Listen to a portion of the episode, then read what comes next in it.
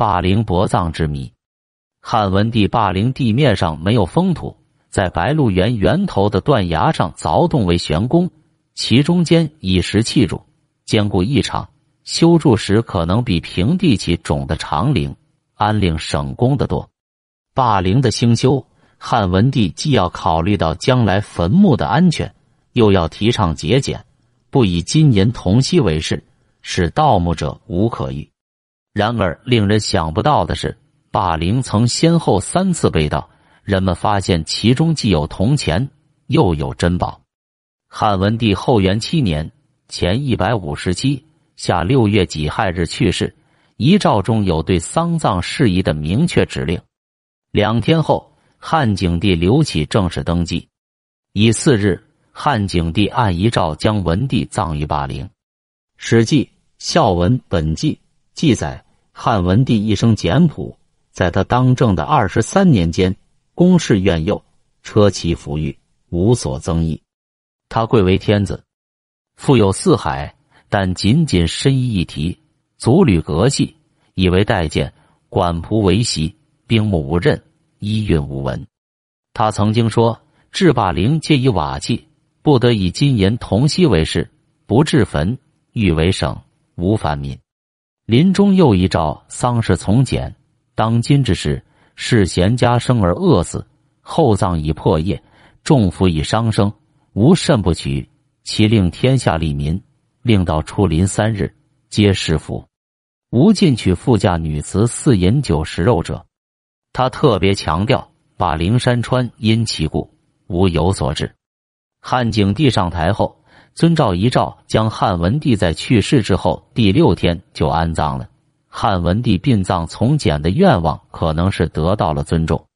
根据资料记载，霸陵覆土工程只动用了三万一千人，与其他帝陵相比，工程量不大。如果与秦始皇陵覆土工程使用工艺达七十万人的情形比较，可以说是天壤之别。有一次。文帝携了慎夫人到霸陵，群臣前呼后拥。他看到白鹿源头的断崖上凿洞为玄宫的墓穴，十分感慨的说：“嗟乎！以北山势为果，用柱序错陈如期其间，岂可动哉？”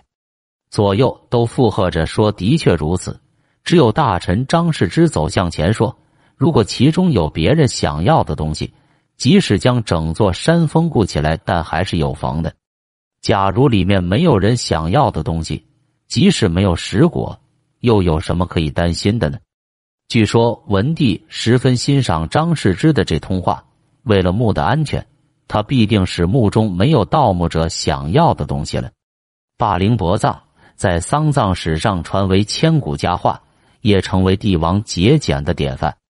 人们认为，对一位封建皇帝来说，这是十分难得的。两汉之际，赤眉军入关中，为了得到金银财宝，对汉代帝陵进行了发掘。在挖长陵时，不但取其宝货，还侮辱吕后氏。凡贼所发，有玉匣恋者，率皆如生。故赤眉的多行一淫一秽。在这件恶劣事件中。汉朝的宗庙园陵都被开挖，只有汉文帝霸陵和汉宣帝杜陵得以保全。赤眉军对西汉帝陵的破坏，为中国历史上公开以武力发掘帝陵之先声。之所以文帝和宣帝没有被开挖，主要是人们认为两陵内没有盗墓者想要的东西。两位皇帝当年实行了薄葬，文帝的结葬遗诏。历来被视为我国古代葬制的重大改革，备受古人的称颂。南朝梁神炯的《归魂赋》中说：“多皆骊山之父，惆怅霸陵之远。文公简而无戏，应发掘其何言？”唐代司马真在为《史记》写所引时，称赞文帝务农先急，不得演兵，除躺削棒，正简行清，提一律俗。露台霸营，霸陵如故，千年颂声。唐朝诗人鲍荣说：“霸陵一代无发毁，简封本自张廷尉。”文帝的薄葬影响了后代不少皇帝，如魏文帝曹丕、唐太宗李世民等，他们都以自己和文帝一样主张薄葬，而在世人面前自夸不休。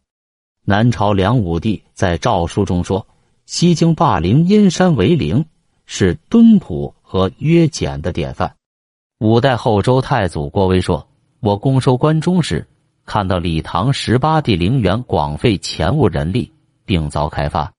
汉文帝简素葬在霸陵园，陵至今还在。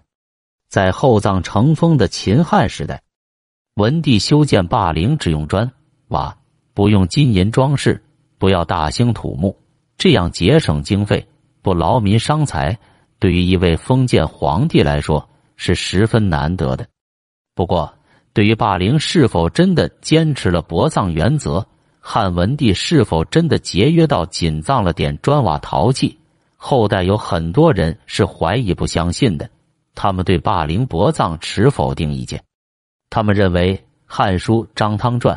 早已记载了霸陵曾有随葬钱币被盗掘，而霸陵一钱被盗时，距汉文帝入葬不过四十年左右。因此，从真实情况来看，霸陵其实早已不是完整而未被盗过的陵墓。此外，《晋书·所申传》也记载，西晋末年霸陵和杜陵遭到盗掘，三秦人尹环、杰武等数千家一起出动盗墓。结果多获珍宝。所申说，汉代天子即位第一年就开始修陵，当时天子供赋三分之一份供宗庙，一份供宾客，一份供山陵。霸陵和杜陵比起汉代其他诸陵还是简者耳，却还要遭到盗掘，一百世之戒也。后代顾炎武、黄汝成等人早就对汉文帝的薄葬提出了怀疑。顾炎武认为。春秋列国以来，汉文帝是厚葬风俗，并不能全部革除。史册所书未必皆为实录也。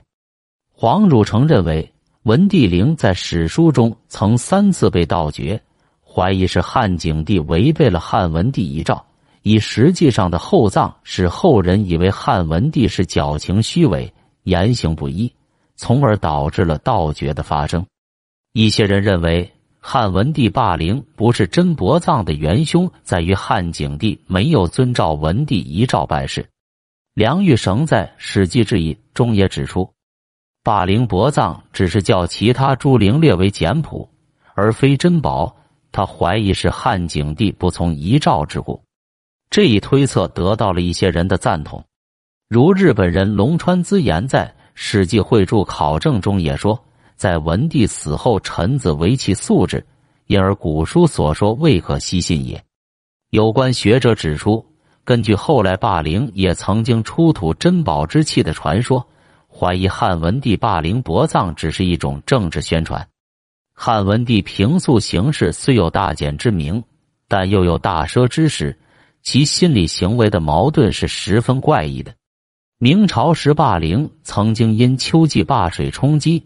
被冲出五百余片石板，可推测汉文帝仍然坚持以石为棺椁，其目的无非是为了厚葬其中，随葬皆以瓦器，并非事实。从实际情况来看，霸陵阴山为陵，不置坟，不起坟，史书中也没有动员大量民众从事土木工程修建的记载，这是大致可信的。墓中随葬品的等级和数量。完全有可能因入葬时情形比较复杂，确实由于汉文帝个人意愿不尽相合的情形出现。说或景帝之献亲于不义耳，虽然话很严厉，但大致上可信。历史上新帝违背先帝遗诏是十分普遍的事情。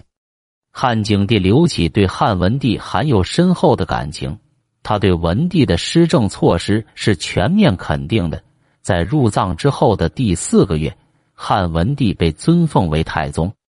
汉景帝是不可能背离汉文帝遗诏，由薄葬改成厚葬的，但他可以在表面上遵照遗诏，而事实上实行厚葬。另一种观点认为，霸陵不是薄葬的原因，可能是景帝母亲孝文窦皇后造成的。孝文窦皇后在汉武帝建元六年（一百三十五）方才去世。比景帝还要晚死六年，而他与汉文帝是合葬霸陵的。霸陵出现丰厚的随葬品，也有可能是汉景帝的母亲窦皇后在汉武帝时入葬霸陵带入的。《史记·外戚世家》说，窦太后后孝景帝六岁崩，合葬霸陵。遗诏既以东宫金钱财物赐长公主嫖，可知太后的金钱财物当不在少数。将其中的一部分作为随葬品入葬霸陵是有可能的。窦皇后陵在霸陵东南一千九百米处，平地其中。金坟堆底部东西长一百三十七米，南北长一百四十三米，顶部东西三十米，南北三十五米，封土高近二十米。西汉皇室女性地位相当高，其实天下空前富足。在汉武帝已经成年的情况下，祖母逝世，他是不可能完全迁就汉文帝二十余年前的遗志实行薄葬的。于是，所谓汉文帝薄葬只是表面文章，以及所谓或景帝之献弃于不义耳的怀疑，或许可以在一定程度上得以洗刷。从实际情况来看，汉文帝霸陵被盗的最早记录。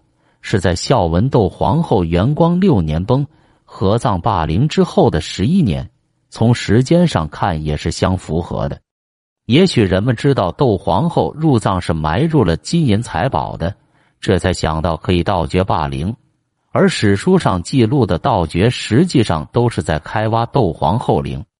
也有学者提出，后人盗掘霸陵多获珍宝，有可能是陵园中其他从葬者的随葬品。这未必可作为否定汉文帝霸陵薄葬的直接依据。霸陵有一批陪葬坑和陪葬墓，孝武陈皇后、窦太后、董衍以及后来的更始帝都陪葬在四周。人们盗挖的财宝，说不定就是这些墓中的，因都在陵区内，所以史书记载是霸陵。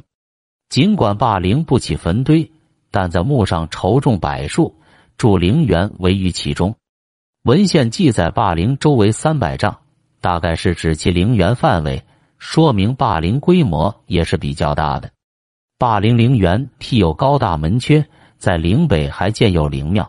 所谓霸陵的薄葬，照笔者来看，大概只是相对而言。对汉代朱棣来说，汉文帝当然在丧葬过程中是十分节约的。按一个皇帝的标准来看，后人挖到一点财宝是十分正常的。因为他毕竟是一个皇帝呀。